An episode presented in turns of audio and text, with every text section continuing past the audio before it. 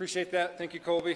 Um, that is called a bait and switch. You, you just fell victim to it. Um, so he said, I am not the preacher if you're visiting with us, if you're watching online. Um, we're so glad you're here, um, but we just tricked you into having to come back at least one more week to make your mind up about us. Um, because if you don't like it, you can't, uh, you can't not come back next week because I won't be up here. So basically, um, I know everything that Colby just said is, you know, is awesome. I appreciate um, you know his kind words. I don't know um, if I'm here necessarily to, uh, because of I'm a good preacher or because uh, I've been faithful at, at, a house church, but I think maybe um, it's advantageous sometimes for Colby to send somebody up here to prove to all of us that it's not as easy as he makes it look. Um, and uh, he sent a couple other guys up here recently that didn't get the job done, so I'm the answer. Uh, We're going to recap uh, just a little bit here. We're in Mark. We're in Mark chapter 12. Um, I wanted to go back to the, the end of 11 and just kind of catch us up where we are because we're going to see that these stories build on each other. These principles and, and these points kind of build on each other.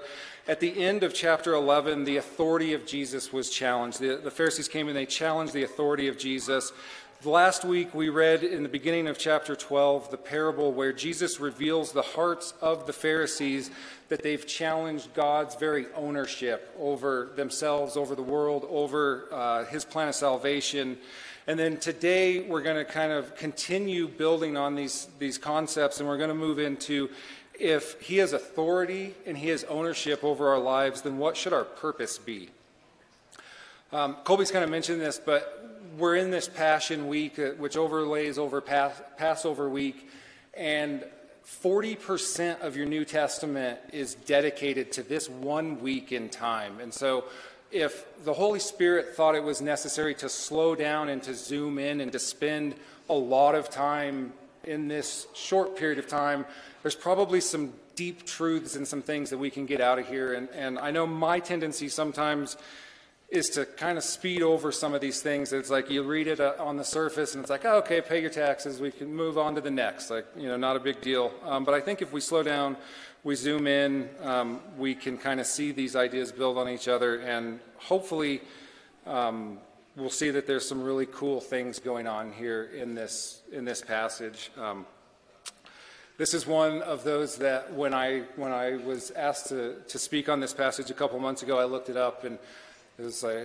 obviously going to be the first part of April, and I'm preaching on taxes. And I was like, all right, well, that's, uh, that's great. That'll be a, be a good way to make some seats, you know, in, in the church. So, um, but just like Colby kind of talked about last week with the parables, and, and we can very often think we, we know a story, we think we know what's going on, and yet we have no idea. You know, God reveals something, and it's like, oh, wow, that has nothing to do with what I thought it did. And so, on the surface, this is talking about taxes and, and, government and some of that, and we will touch on that. And yet, um, just like I'm still reeling from last week when Colby informed us that In the Air Tonight by Phil Collins is actually a song about divorce, um, like I didn't see that one coming. And, and I think some of us might not see coming what God would have for us here in, in this scripture. Um, by the end of it, if you're like me, you might be wishing, like, man, I wish that I wish that scripture was just saying, like, all we got to do is be faithful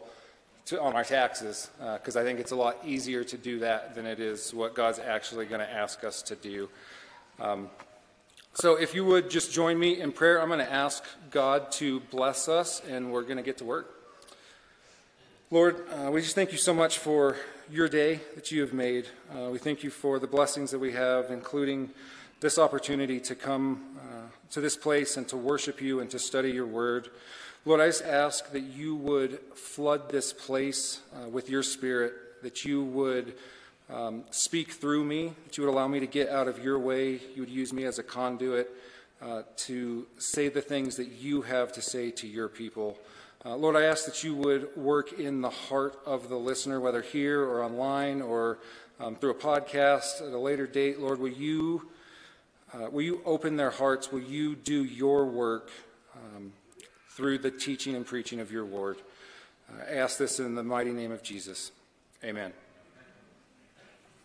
So, um, last week we ended in verse 12, and we found out there that the only thing holding the, the Pharisees back from just flat out arresting and killing Jesus as they want to do is that they have this fear of the people. Verse 12 told us, And they were seeking to arrest him, but feared the people, for they perceived that he had told the parable against them, so they left him and went away.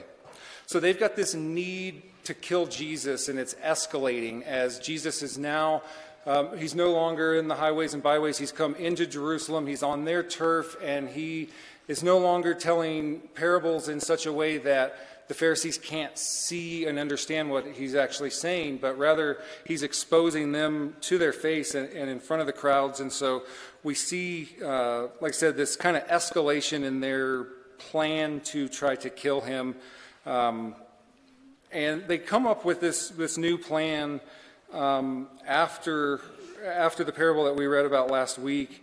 And I think it's interesting because what they do is they, they play off of money. And it's exactly the same thing that we see in today's world. You know, we, we see the, the war um, going on in Ukraine, and, and how did most of the world respond to that? Immediately, there was sanctions right against Russia. There was um, different governments throughout the world start leveling sanctions, um, started seizing assets from not only Russia or Putin, but even from his friends and, and, and kind of inner circle. And um, it's also the reason that you're going to see nothing but stuff about inflation and gas prices and a whole bunch of those Biden I did that stickers as we move into the election season coming up, right? Because if you want to take down a political figure, you come between his followers and their money. It's a pretty simple tactic, and yet it's a, it's a pretty ingenious one, and it's one that we can see here where they were using thousands of years ago um, as well. So um, we're going to start in verse 13 today. If we pull up that slide there, Ty, please. Read verse 13. And they sent to him some of the Pharisees and some of the Herodians to trap him in his talk. All right, we already got a pause. So we've introduced the, the Pharisees a lot. We know who the Pharisees are. Um, Colby has, has given us quite a bit of background and, and whatnot. So we know that they're, you know, the, the ruling um, religious sect, um, and they've kind of come to this place with Rome where they've got this begrudging submission. They, they're under Roman authority and rule, and they, they cooperate with Rome, but they hate it. Um, they hate every bit of it, and they kind of view their cooperation with the Roman government and Roman officials as this necessary but temporary evil. So they are kind of playing along, so to speak, until the day that that Messiah king that they've been waiting for would come and would free Israel from all of its enemies and uh, reestablish the kingdom of David to rule forever. The Herodians, on the other hand, are a party that we haven't heard near as much about. They're not mentioned by name very often in Scripture, but um, they're kind of like the counterparts to, um, to the Pharisees. They're still a political power, but they've kind of taken a different view on um, Rome and, and on Herod and all of that. So they've kind of formed this, this very willing cooperation and alliance, if you will, um, with Rome through the house of Herod. Um, and they, they saw Herod as a kind of just a preferred or a lesser of two evils over um, the Romans. They gave Herod credit for what little freedoms that they did enjoy under the oppressive Roman government. Um, he had allowed them. So Herod is kind of this like pseudo governor, kind of in, put in place by Rome he's not really Jewish, he's not really Roman, but he kind of can be a buffer between, between the two. Um, and so the Herodians are, are faithful to him, and they see keeping Herod in power and in place as a way to ensure that, that they don't lose their power and their place uh, and their influence. Um, a very influential and large uh, political group many of the, the Sadducees and the scribes um, would have been a part of the Herodians and um, were more likely much larger group than, than the Pharisees. Uh, we saw them mentioned back in chapter 3 after Jesus heals the man with a withered, withered hand. We see that the Pharisees go out and they hold counsel with the Herodians on how they can um, destroy Jesus. Obviously, nothing comes of that um, because we don't hear anything else about it. Now, here we are in chapter 12, and again, it's the Herodians and the Pharisees conspiring. Um, so, these two groups are arch enemies. They hate each other. Uh, the Pharisees see the Herodians as sellouts, as, as sham Jews. Um, the Herodians see the Pharisees as this idealistic, fundamentalist group that uh, is a potential hazard to them. Um, but both groups kind of come together here to conspire against their mutual and even more hated enemy, which is Jesus Christ. See, both groups have, have kind of come to this place where they're concerned that if Jesus is left unchecked, he's going to destroy whatever peace, whatever power, whatever position uh, that they hold, whatever comfort that they have. Um, he's going to take care, take it away from them. So, kind of going back, tying into the parable from last week, we see here that, that both of these groups have wrongly started to see the vineyard as theirs. They're trying to take ownership of the vineyard, not recognizing uh, that it belongs to the owner, to God. And both of these groups have come to the conclusion that they can't find fault with Jesus in, a, in an honest and way where they can just come and arrest him for something that he's actually done wrong.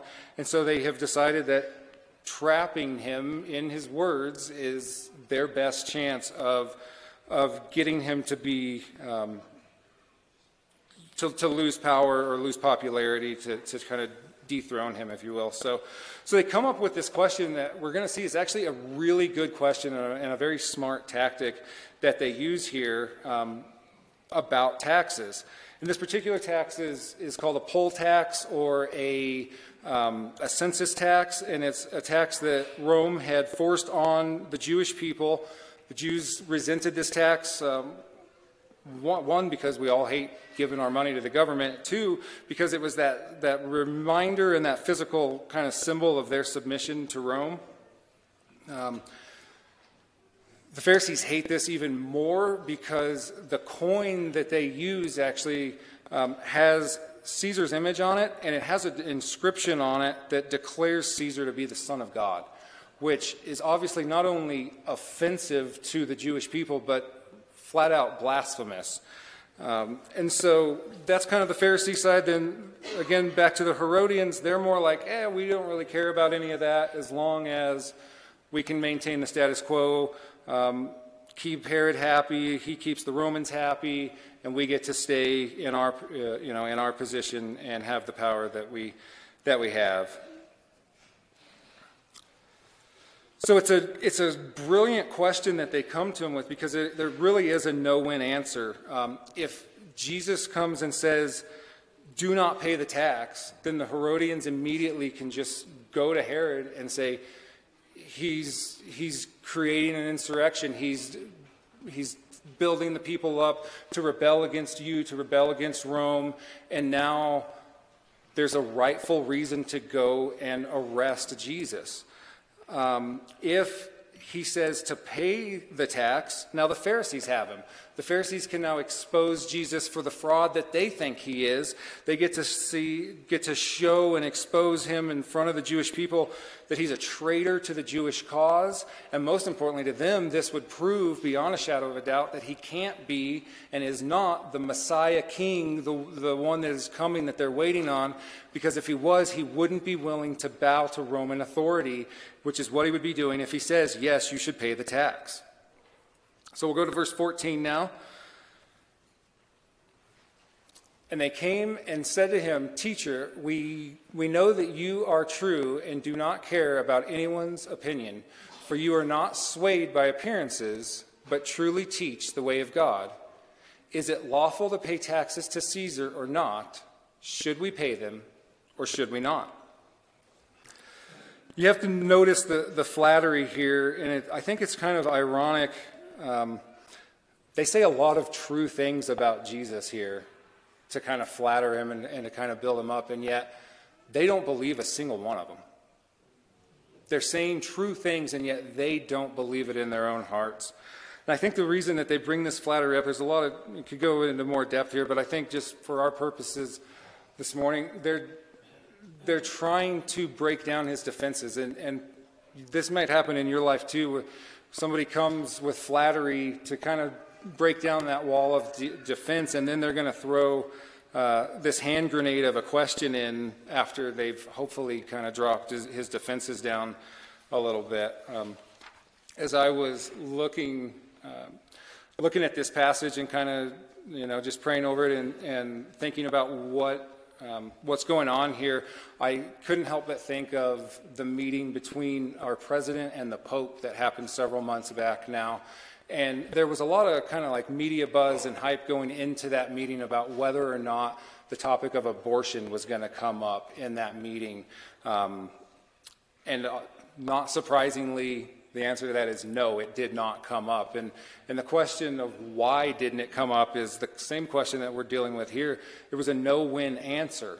Um, there's you, if those two people get in a room and they have to hash out that topic, you're going to either alienate the vast majority of the Democratic Party or you're going to alienate the Catholic Church because they have differing views on what's going on. And this is exactly what's happening here, where we have the Herodians who believe one way very strongly, we have the Pharisees who believe one way very strongly, and they've come together um, to ask this really tough question where there's no, um, there's no right answer, so to speak, or at least that's what they think. Um, so it would be kind of like during that meeting with the world watching, the cameras, the lights, the microphones all on if a reporter would have walked into that room and, and just started talking to, to those two guys about, you know, hey, we just know that you guys are, are some of the most powerful and well respected and wisest and, and the, the best leaders of men on the whole planet. So, like, hey, while I've got you here, real quick, like, is it lawful or is it right for, for people to have an abortion? Um, and then just kind of turning around and walking away and leaving them to sit in front of the world and answer that question. That's what they're trying to do here, the, the Pharisees and the Herodians, is, is um, kind of set him up and then just throw a hand grenade in and walk away and just let the whole thing burn down around him. I think it's interesting in this question. It's one question, and yet it's actually two inside of one. one first, they ask, Is it lawful? And then, second, they ask, is it moral? Uh, should we do it? They're, they're, they're saying, okay, from the law, tell me, should we do this? Speaking from the, from the law. And then, even if the law says we should, is there like moral grounds maybe that you could get us out on? You know, they're looking for that, that kind of like, well, even if it's lawful, should we still do it? And I think that that's again something that we can fall into today uh, especially as we relate to our government, where we can kind of have that um, that idea of like, well, if they support something I don't support, then maybe you know circumventing uh, or resisting their authority might be um, something that would be good for us to do, even. Um, let's move on to the next slide. We'll get into verses 15 and 16 here. And Jesus answers them, said, But knowing their hypocrisy, he said to them, Why put me to the test? Bring me a denarius and let me look at it. And they brought one, and he said to them, Whose likeness and inscription is this? They said to him, Caesar's. So the first thing is Jesus asks them why, why the test? Why the test? And I think there's more than one just right answer here, but I think in the context of where we've been building um, on this idea, maybe you could look back into last week's sermon, and, and in verse 7 of chapter 12, the Pharisees in that story, the people that represented the Pharisees, they said, This is the heir, come let us kill him, and the inheritance will be ours. And so again, they're, they're challenging that ownership of the vineyard in that story. And that's exactly what they're doing here. Um, they're, they're kind of challenging his ownership. Um, and then I think that the, there's a, another like upper spiritual kind of level of, of, this that's going on here. And that is, again, this is Passover week. This is um, a week where on the 10th, a couple days before this, or a day or so before this, the, the lambs, the Passover lambs, had been selected. And then from the 10th to the 14th, the Passover lambs are being, they're being inspected to find fault. And that's exactly what the Pharisees are doing. So, whether the Pharisees even know it or not, but they're playing into this bigger picture of the fact that Jesus is the substance of the shadow, and, and God is bringing that out here. That even though you don't realize why you're testing him, you're testing him because it's the will of God that the Lamb of God would be tested before he was led to the slaughter, so that if there was any blemish in him, if there was anything that would have disqualified him from being able to be the Lamb of God, the Passover Lamb, our Lamb that has been shed, the blood that was shed for our sins. He's being tested so that if there was anything wrong with him, he would have been excluded. And so I think that's just kind of a neat kind of parallel of what's going on. Um, so again, the, the, Jews kind of enjoyed the benefits of the Roman rule. They enjoyed the clean water, they enjoyed roads, they enjoyed um, a good economy, and yet they they were willing to use Caesar's stuff, but had an attitude of flat out refusal of Caesar. And then I think the parable that we read last week is Jesus trying to expose to the Pharisees that that's also their heart towards God. They're willing to use his stuff, but they flat out refuse his authority and ownership over their lives. I think we can look around and we can see that exact mentality in the world today those that have rejected Jesus. We love God's stuff. We just don't want Him. Just give us your stuff and leave us alone, is the attitude. I love Jesus' answer here. He's, um, he's very smart in the way that he answers. And again, I don't know that this is like um, this divine revelation uh, from, from the Father of of letting Jesus know that, hey, you're being trapped. I think when two opposing parties that hate each other come to you together and then ask you a really hard question, maybe like some red flags should go up, that uh, like maybe this isn't all on the up and up here. And so Jesus knows immediately um, that they're trying to trick him, they're trying to trap him, and he, he just says, well, bring me a coin. Bring me a coin, and then he asks the question, whose image is on the coin? Uh, if you want to bring up that next slide. So here's potentially what this coin um, would have looked like. It has uh, the face of Tiberius on it, and then an inscription around it that would have read Tiberius Caesar, son of the divine Augustus Augustus.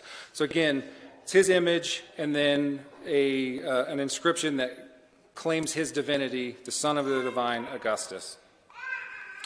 What Jesus is doing here on a physical level is actually very brilliant. Is what he's what he's trying to get them to see is that if Caesar created it and Caesar stamped his own image onto it, then it is reasonable to believe that Caesar has authority over it and that it should be returned to Caesar as Caesar sees fit.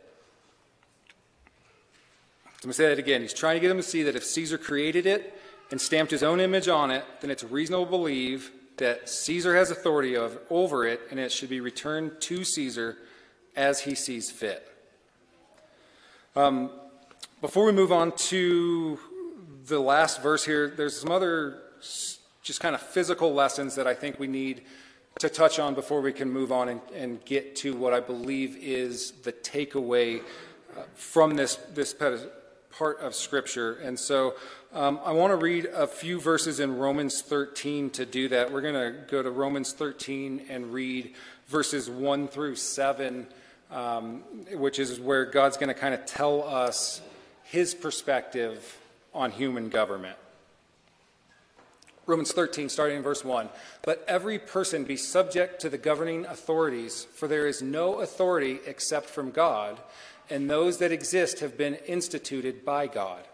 Therefore, whoever resists the authorities resists what God has appointed, and those who resist will incur judgment. For rulers are not a terror to good conduct, but to bad. Would you have no fear of the one who is in authority? Then do what is good, and you will receive his approval. For he is God's servant for your good. But if you do wrong, be afraid For he does not bear the sword in vain, for he is the servant of God, an avenger who carries out God's wrath on the wrongdoer. Therefore, one must be in subjection not only to avoid God's wrath, but also for the sake of the conscience. For because of this, also pay taxes, for the authorities are ministers of God. Um, sorry, let me start that one out. For because of this, also pay taxes, for the authorities are ministers of God, attending to this very thing. Pay to all what is owed to them, taxes whom taxes are owed, revenue to whom revenue is owed, respect to whom respect is owed, honor to whom honor is owed.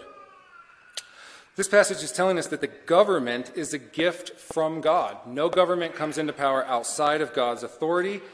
Even though we live in a fallen world, all government is going to have corruption in it. I'm confident that if any of you went somewhere and tried to live for a while where there was no government at all, you would very quickly come to the realization that a corrupted um, government that doesn't necessarily function exactly as God would, has intended would, uh, would certainly be better than no government at all. Um, and again, as we just read, it's the role of the state, the role of the government is to punish and restrain evil, which is a gift for you and I from God. This text, as well as uh, what we just read in Romans 13, I think does tell us that we should pay what we owe. Um, we should pay, in this context, we should pay taxes. Uh, this is not saying that you can't get a good CPA or good accountant and, and lower your tax accountability, but it is saying when you've done that, pay what you owe, pay what you legally owe. Um, I it's embarrassing to even say, but like I was once at a church where we were at a meeting um, after church one day, and one of the leaders, the, the treasurer of this church, um, basically let us all in on the fact that he was creating or uh, falsifying tax documents because we had two church buildings and he was basically telling the government that we were still using both of them because if he said, well, that one's being vacant and we're not using it, we would have been opened up to tax liability. We would have had to have paid property taxes on it. And so he, with a clear conscience, stood in front of us and was like, oh, so I'm like, I'm just, you know, saying that we're using it, um, even though we're not, because that'll save us a few bucks. Um, like, what a ridiculous way to, to think of things. And, uh, to recognize that if you're going to lie to your government, you're also lying to God. Um, so, this is a divisive question, again, because of how offensive the government was to the Jewish people. And our government can be offensive to us. And so, again, we kind of have this idea of, well, I can use, I can use their corruption, their dishonestness as an excuse for me to do what I want to do. Um, So I just want to say, like, this is not an excuse to be dishonest. We do not repay evil for evil.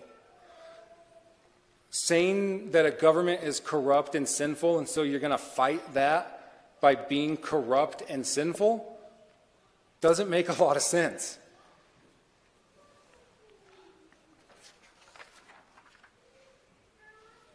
So, again, we enjoy the benefits of our government, even with its drawbacks. At its core, it's a gift from God to restrain and punish evil. We'll go to verse 17 now, and we're going to kind of see Jesus just unpack this, and then he's going to drop his own hand grenade uh, in the conversation as well. Verse 17 Jesus said to them, Render to Caesar the things that are Caesar's, and to God the things that are God's. And they marveled at him. One I want to say, because I've, I've heard this very incorrectly um, interpreted.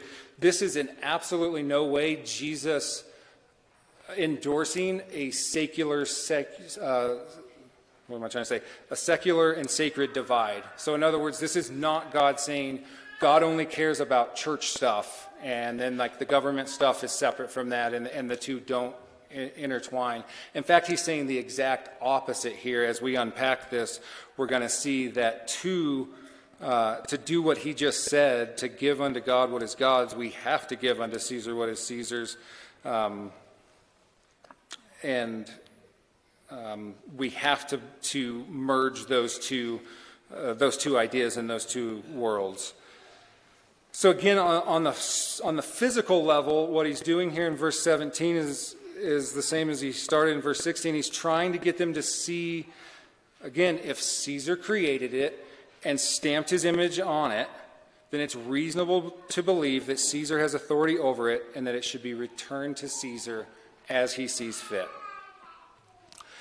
It says that the people marveled, and I think they marveled because this logic is sound. Like, this just makes sense to us, doesn't it? Like, if you make something, if you put your own image on it, and then you hand it out, like, doesn't it make sense that you would have some authority over that? Um, he, he put his image on it so that no one could forget how or where it came from. Um, and because of that, it's right to pay homage to Caesar with Caesar's coin. But here's where I love Jesus takes this physical trap, is what it was intended by the, the Pharisees, and he just drops some spiritual knowledge on them. And, and, and I, I just love this. He, he says, Render unto God the things that are God's. See, he's quoting that to people that have the entirety of the Old Testament memorized, which means that they would have Genesis 1 memorized, which I think we've got that on the next slide. Oh man, I need a bigger screen back there. Then God said, Let us make man in our image, after our likeness, and let them have dominion over the fish of the sea, and over the birds of the heavens, and over the livestock, and over all the earth, and over every creeping thing that creeps on the earth. So God created man in his image. Uh, in the image of God, created him, male and female, he created them. So he's without saying it, he's pointing back to the Imago Dei, to Genesis 1, where he's saying, You, you were created by a creator, and that creator imprinted his image into you.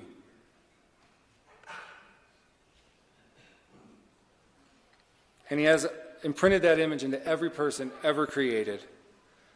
The fall may have marred that image but it's still there. Just like, uh, you know, I pictured like a coin, you know, some of us have, have seen on, on the bus. Um, you know, you go to like the tram at Disney World or something, and, and you look down and you see that quarter on the ground that none of us adults like even glance at. It's like, oh man, that is not worth the mess, right? It's covered in goo and gum and like just nastiness, and then your kid grabs it, of course, and like they're all proud of it. Um, but that can happen to us, so we can allow baggage in our lives to, to just goo up that image and cover that image that, that we're designed by God to reflect. Um, and, and make it where you can't even see it anymore. Or maybe, um, you, maybe you would relate more to that coin that's like spent a couple of years out on the street just getting run over time and time and time again and getting beat down by this world until you can just barely see that like raised edge of that image in the middle of that coin that just a little bit hasn't been worn off.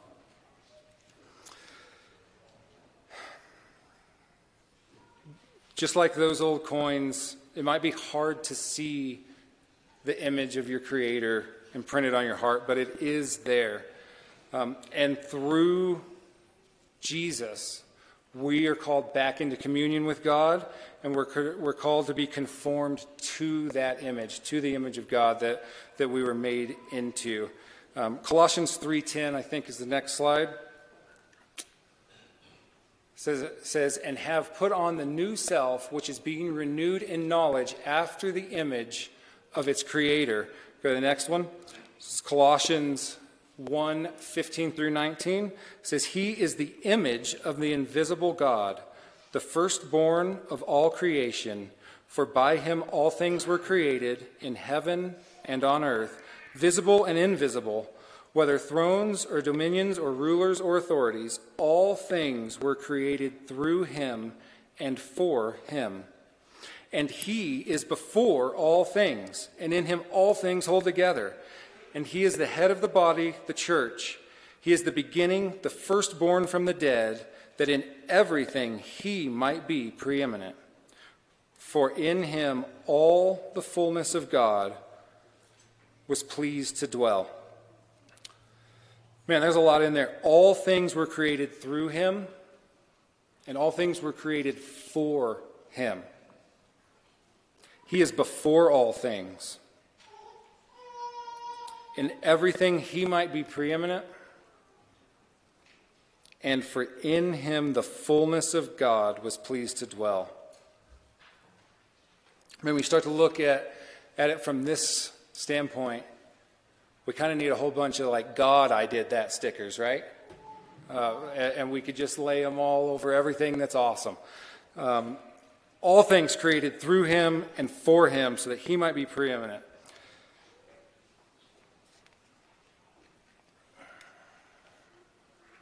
I'm hoping that by this point, the, the term give to God what is God's is starting to take a little extra meaning in your life. Um, is where, when you first read over this, you, you can maybe miss that. I hope you're starting to see what is God's.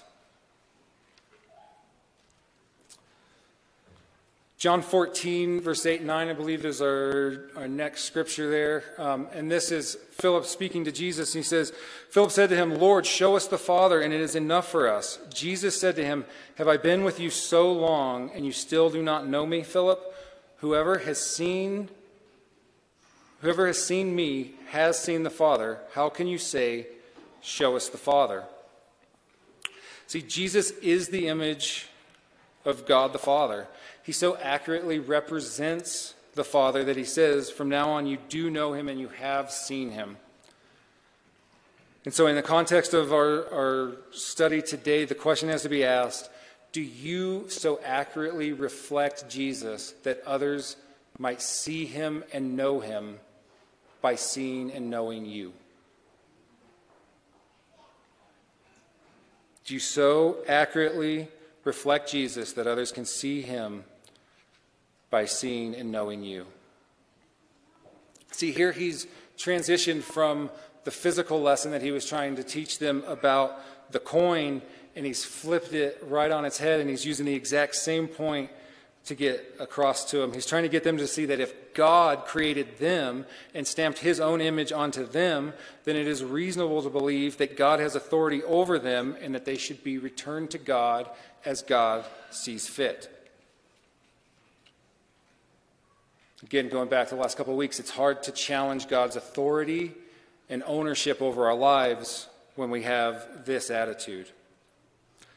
The next slide is going to be Psalm 24, verse 1. Um, I just love this song. I, I love how God provides um, for us. I had, I had um, been praying, and, and, you know, I'm looking for verses to, to put in here, and I, and I wanted a verse that, that spoke to exactly this. And Thursday, we get home from house church, and uh, Johnny had given my wife a, a, birthday card. And my wife sets the birthday card down on the table, and I look down, and this is the verse that's staring back up to me. And it was just like, God, you're so awesome. You provided Psalm of David, the earth, in, the earth is the Lord's, and all it contains, the world and those who dwell in it. Do you understand what God owns and what he doesn't? If all bear the image of God, then he has the authority to demand that all return our lives to him. And to those of us that are here that are Christians, how much more does that apply to us? If you have claimed uh, to make him the, the king and the ruler of your life, how much more is that uh, statement true of you?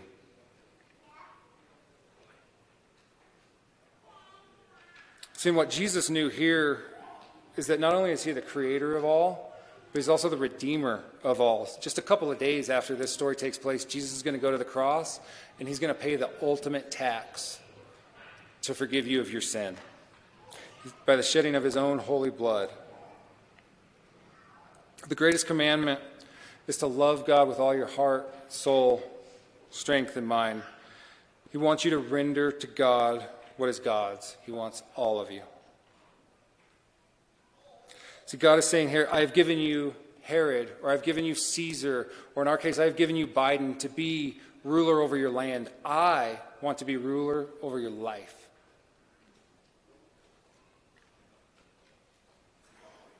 See, when God has our whole heart, we can sing like David when he said, Your law and your precepts are my delight. He understood that God was for him and that God's commandments for God's glory and for our joy. If we get this correct in our hearts, then, then we can render to God what is God's as we render to Caesar what is Caesar's. You can worship God as you write that check to pay your taxes this week because you recognize that it's God's money and it's simply doing what it was t- intended to do. And as long as you are giving all of your life to God, then you can worship through something as simple as even paying your taxes. See, ultimately, the consequence for not paying your tax to Caesar was a death penalty. No ifs, ands, or buts. That's why the Herodians were so against the, the Pharisees' idea on, on this uh, question over tax because the Herodians knew that if the, if the Jews stopped paying that tax, bloodshed was coming and it was not going to be pretty, and the Romans would destroy what little bit of freedom that the Jewish people still had. Today, you need to understand that ultimately, after being made in his image and purchased by his blood, a refusal to give back to him what is rightfully his will also end in a death sentence. There may be some of you listening today that have never put your faith in Jesus. Uh, there may be some of you that have been happy enjoying his stuff while you have rejected him and his authority and his ownership over your life. If you're hearing my voice, then that is because the God of the universe is calling you to repent of that. He's calling you to put your faith in Him and to give Him your life, all of your life. See, it's already His, it already belongs to Him. So give it back to Him. He loved you so much that He came to earth for this very purpose to live the perfect life, to be tried and tested and being found without fault. He was willing to go to the cross and be slain as your Passover lamb so that you might be found blameless like he was blameless, so that you might be redeemed from a life of slavery to sin that ultimately leads to your death. He owed a debt, or excuse me, you owed a debt that you could not pay, but he paid a debt that he did not owe.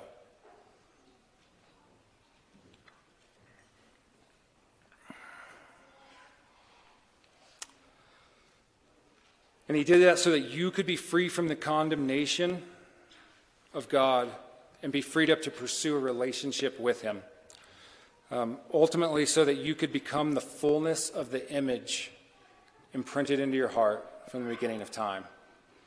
He's saying, Come to me, give me your life, so that you can fulfill your purpose.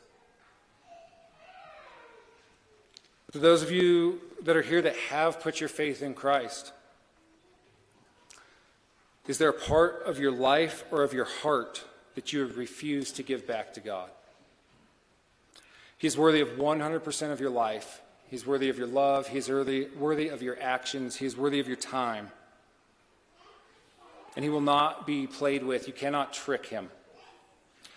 The Pharisees in this story, they're, they're kind of playing games with Jesus, uh, where we are right now. They, they just keep coming to him and they're playing games with him to try to trick him, but they're doing that because they don't perceive the real threat. See, Jesus right now is playing the role of the lamb. But when he returns, he will be playing the role of the lion of Judah, come to pronounce judgment and destroy evil. If all of your life begin, belongs to God, what part of your life are you embezzling from Him? If all of your life belongs to God, what part of it are you embezzling from Him? Uh, next slide, please, Ty. I don't know much about the Babylon Bee. I just found them recently. I watched one of their videos online, and now new stuff like comes comes through. Um, this came across as I was preparing for this, and I thought it was just absolutely awesome. Um, it says, you're, you're perfect just the way you are, an op ed by Satan. And um, the rest of it's too small for me to read. Hopefully, you guys can read it up here. But um, basically, it's this, this idea that, that Satan is trying to convince the world your sin's not that big of a deal. Um, you're not the only one that has it. Um, and so don't worry about it. You're perfect just the way you are. Um, and then I have, I, I love there, over there in the, the bottom right, it, it mentions that he's the uh, world champion fiddle player runner up. Don't fall for this trap. The devil loves to use complacency because it's an easy trap for all of us to fall into. He wants you to not take your sin seriously. He wants you to keep whatever areas of your life that you've told God you can come this far but no farther. The devil loves that. God is saying, From me are all things, and through me are all things, and to me are all things, and I deserve the glory. What part are you not willing to submit to his authority, his ownership, and his purpose for your life? Is it your marriage? Is it the way you parent? Is it your work life? Is it the way that you spend your time? Is it your health?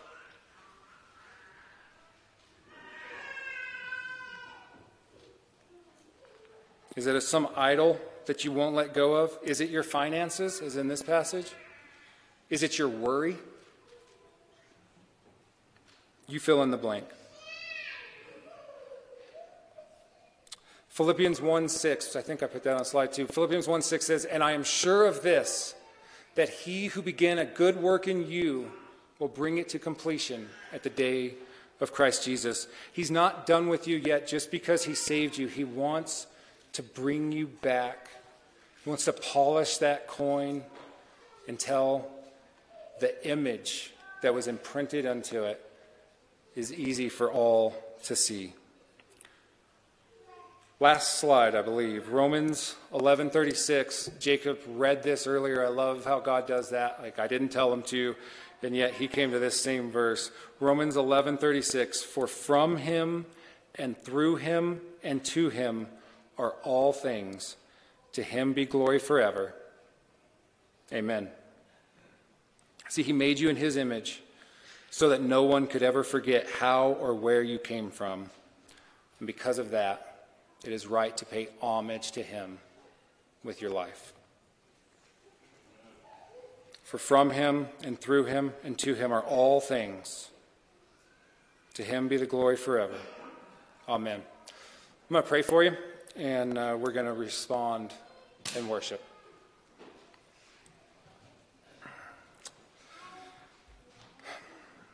Lord, I uh, just thank you so much for your word.